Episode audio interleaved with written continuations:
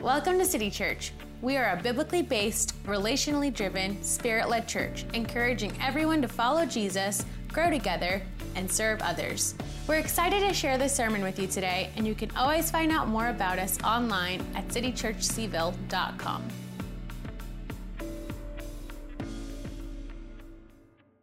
Good morning, City Church. Let's try that again. Good morning, City Church. that's for that's for Pete Harwig. I didn't want it to feel too unfamiliar to you guys this morning. Um, my name my name is Erin Herman. Um, I've been here at City Church for about eight years.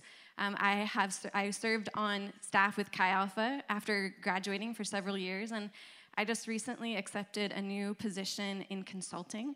So I'm going to be making a pivot. Um, I am really excited to be here as we journey through Advent together. And this morning, we're talking about the Advent theme of peace. It's interesting to talk about peace during a season that sometimes feels peaceful, sometimes not so peaceful. It's not always a Hallmark movie. Uh, about five years ago, I got married to my husband, Zach. I think there's a picture. He's the one that's not me on the left. Um, and five years ago, we set out to get our first Christmas tree. Has anyone had that experience before? I was so excited. It was our first live tree, and so we went out to the Christmas tree lot.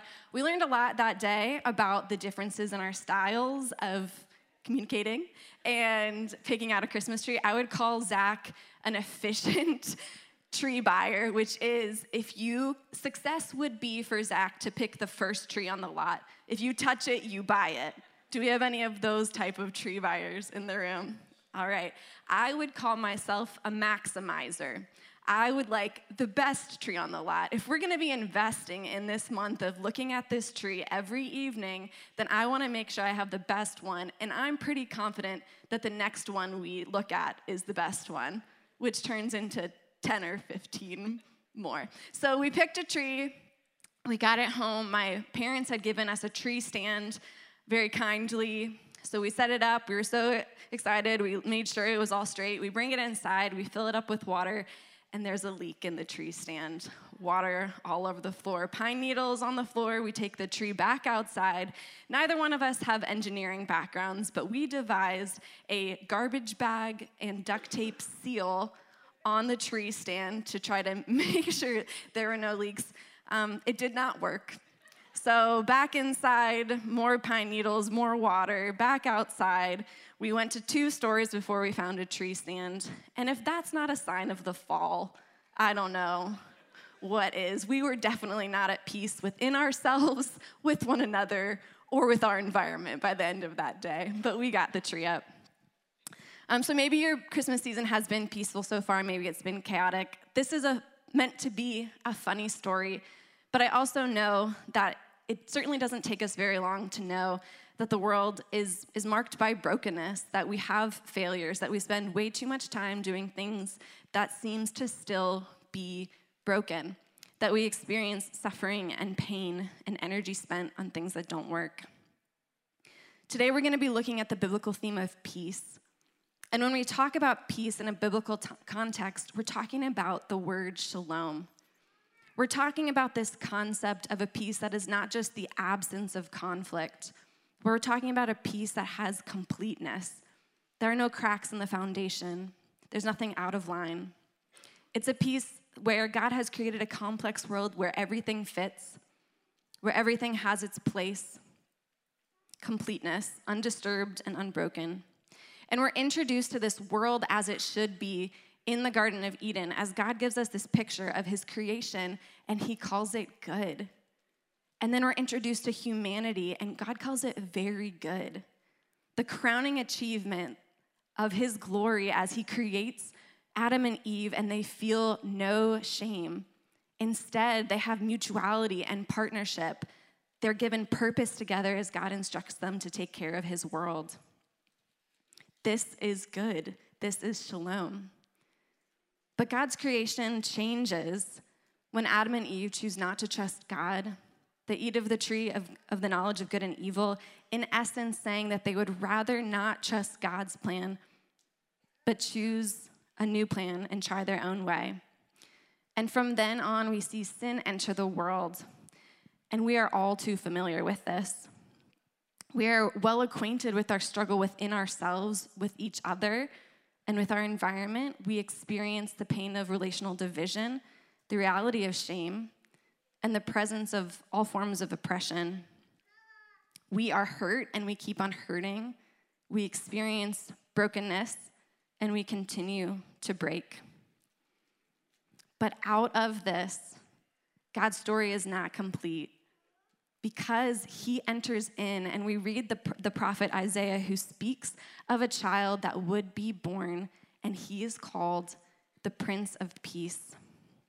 Isaiah 9 reads, For unto us a child is born, to us a son is given, and the government will be on his shoulders, and he will be called Wonderful Counselor, Mighty God, Everlasting Father, Prince of Peace. Of the greatness of his government and peace, there will be no end. We are given the hope of a Messiah, that the world would be restored to perfect harmony and shalom. This future hope of a Messiah that would rescue humanity and bring perfect peace. And this is a desire deep inside our hearts as we experience lament and as we experience a search back for that home that our hope for a world that would be better. And that's why I love our story for this morning that as we look at the Christmas story, we get an invitation into God's plan for his redemption. And as we meet the person of Mary, we get a little bit of a picture of what it means to actually get to do some of that ourselves. So, would you all turn with me to Luke 1, and we'll start in verse 26. This is a story that might be familiar to a lot of us, but I hope that God illuminates our hearts this morning to experience something new about Him. Would you pray with me? Lord, we thank you for your word. We know your word is God breathed and it's useful for our teaching, our correcting, our training to follow you more wholeheartedly. So I pray that as we approach your word this morning that you give us open hearts and that we would come into more alignment with your intention for us individually and as a church community. Amen.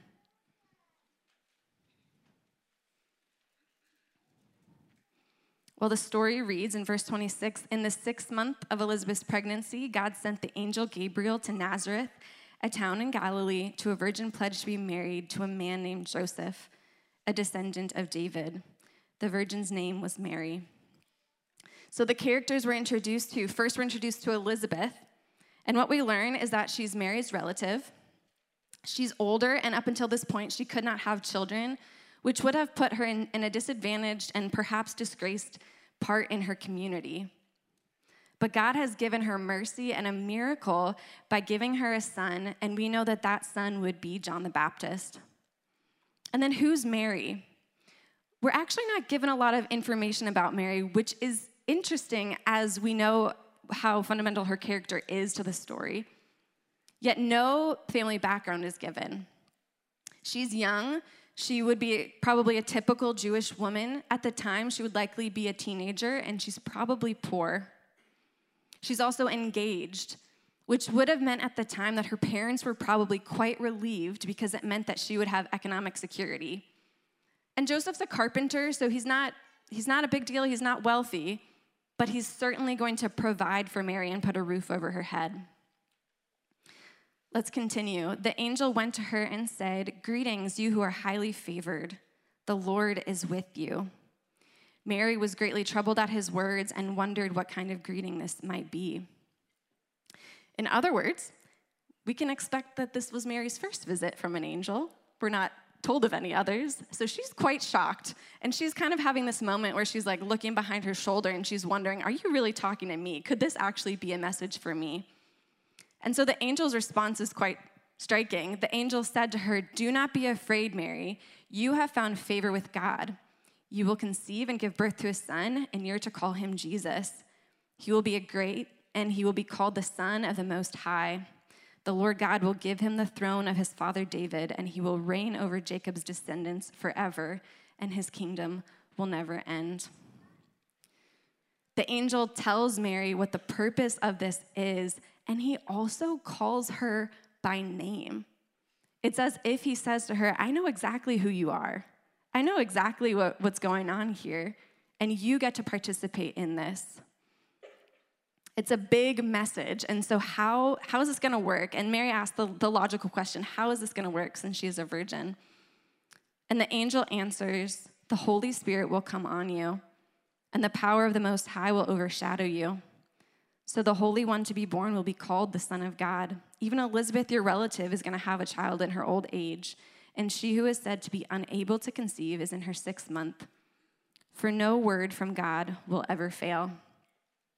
Another translation puts it this way For nothing is impossible with God. I want to take a moment to remember. I know, I know it's a popular song. Have you, have you heard of Mary? Did you know? Yeah, I thought so. But I really don't believe that Mary knew at this point that being the mother of God would mean that she would get to have an up close seat to watching her Savior turn water into wine to watching him extend a single touch and healing people. And I don't believe at this point she knew that, that in 30 something years she would be standing before the cross or that she would experience the Holy Spirit being poured out at Pentecost. I don't think she knew those things. But what I do know about Mary in this moment is that she knows that following God's plan is putting everything that she knows in risk.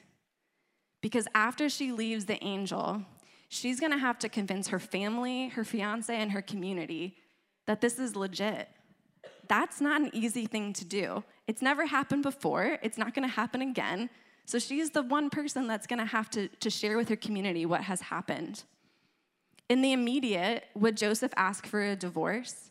Because if that's the case, if she can't, if she can't tell him this is true, then she's losing the very roof over her head.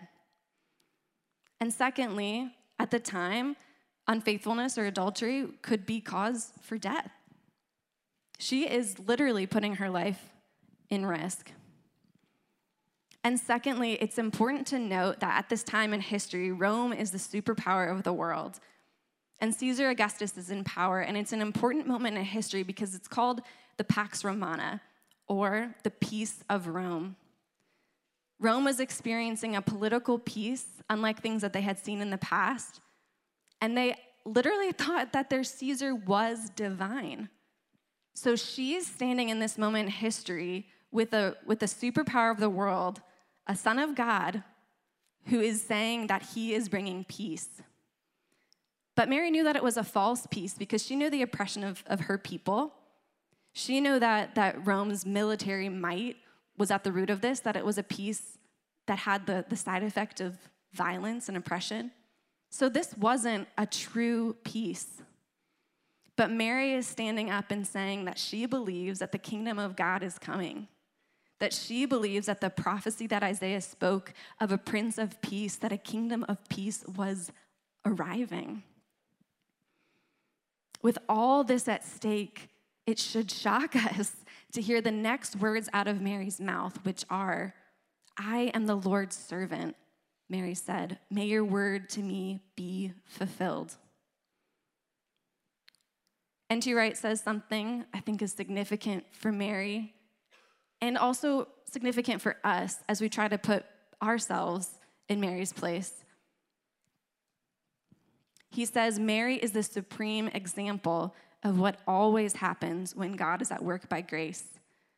The Holy Spirit will come upon Mary, enabling her, as the Spirit always does, to do and be more than she could by herself.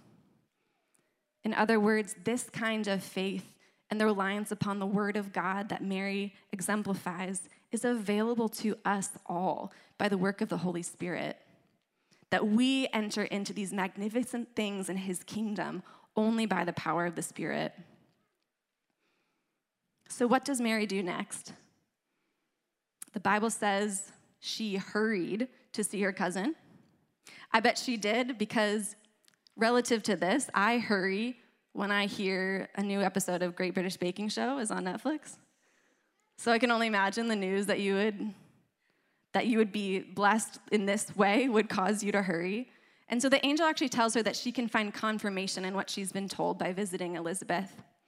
And so when she does, she visits Elizabeth, and then it says, When Elizabeth heard Mary's greeting, the baby leaped in her womb, and Elizabeth was filled with the Holy Spirit.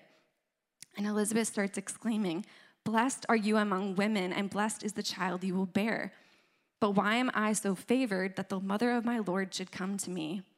As soon as the sound of your greeting reached my ears, the baby in my womb leaped for joy. Blessed is she who has believed that the Lord will fulfill his promises to her. This is this scene should really cause us to take a step back. Because I have sat with, with people who are expecting, and I have I've felt the belly and I felt the kicks, but I promise you guys, I've never heard of a, of a mom who can interpret the prophecy of the infant that's in her belly. I have never seen that. But it's at this point in the arc of Scripture where, when we look back at Genesis and remember the promises that there would be a Messiah, every generation from Eve onward would see that there has not been someone who can overcome this disease of sin. There are really great people, and God has been incredibly faithful, but nobody has overcome sin. They have all fallen victim to it. And so every Jewish girl who knew the scriptures well could wonder would this son, would this child, could he be mine? Could I play a part in the redemption of my people? And yet, from the end of the Old Testament, we know that there's something called the intertestamental period 400 years of silence, no prophecies, no word. And so we can only be left but wonder did people think that God was done speaking? Did people wonder if God had forgotten his promises or if the world would be left the way it was? And so, in this moment, as Elizabeth begins to prophesy, the silence is broken, and we know that God is on the move, that He is fulfilling His promises of peace. God has not forgotten us, and He is doing something huge. Mary and Elizabeth are not just praising God for their personal blessing, they're believing in a kingdom of peace that is to come especially for the poor, especially for the lowly and the marginalized. This is their hope.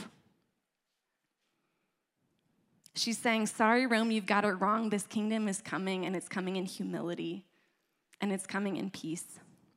And so we see this thread woven through human history from Eve to Mary. So, what is the big story of Christmas? God's promise of peace being made real before Mary's eyes. God is unleashing a new order of things. And he chooses this partner in Mary, a very unlikely partner, someone without power, without social standing, without wealth. And so people for a long time have debated why was Mary chosen as God's partner in this way? Was it something about her character? Was it something that she had? Why would she have been elevated or given honor in this way? And I think there's an important clue in the text when it says Mary was highly favored. The word in the Greek is charitou, which means grace or to make accepted. And the only other place that it's seen in the New Testament is when Paul explains to us our very acceptance in Jesus Christ. In Ephesians, he writes, In love, he predestined us for adoption to sonship through Jesus Christ in accordance with his pleasure and will, to the praise of his glorious grace, which he has freely given us in the one he loves. Why was Mary chosen? Simply because God chose her. He is gracious. It's almost uncomfortable for us because we wonder if the biblical characters have something different from us that maybe we don't have. But when we look at this story, we recognize in ourselves that God has given us His grace.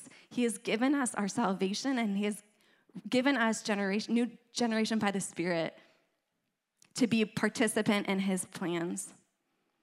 And so, God choosing Mary in this moment points the reality that He is ushering in the upside down kingdom, where the low are raised up, up where everyone is given a, a partnership in His plan. He chose the unlikely partner. Pastor Pete often says that the point of Christmas is Easter. That while the Christmas story only shows up in two gospels, the Easter story shows up in all four.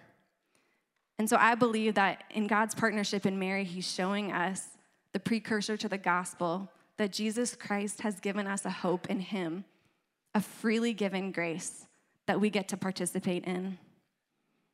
So, this morning, how do we put feet to our faith in this story? What does this story mean for us today? I want to propose two things as we close. First, we are reminded in this story that God intends shalom. He intends a perfect peace. He intends a restoration of all things. That is his promise when Jesus returns.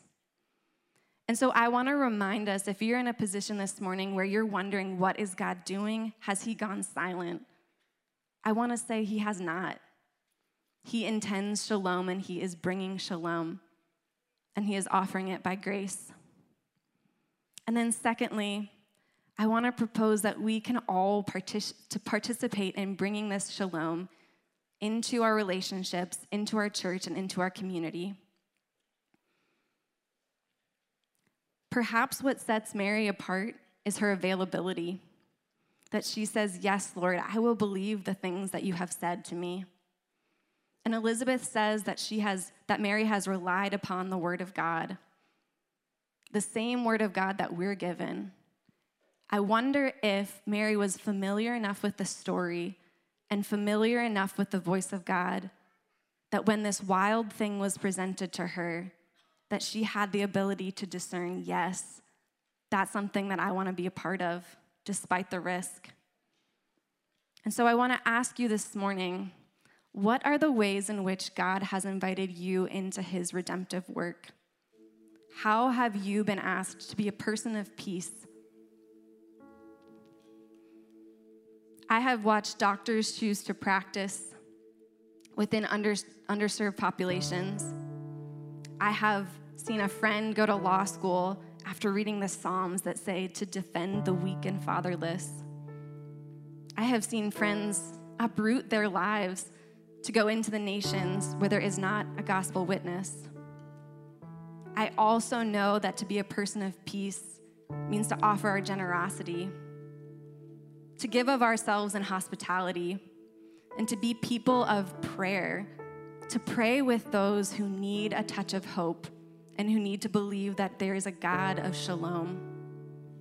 So I wonder this morning if the Holy Spirit is impressing on your heart a way to be a person of peace.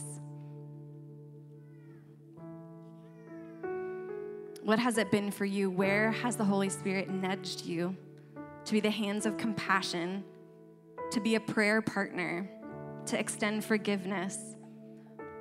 Where has the whisper of God been to offer your time and your talents and resources into a world that desperately needs them?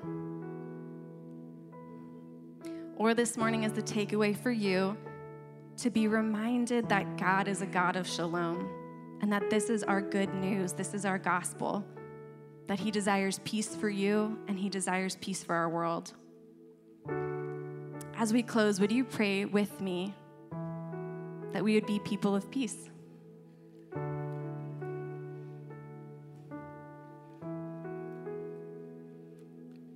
Holy Father, we thank you, God, that though we were far from you, that you have chosen to make us accepted in your grace.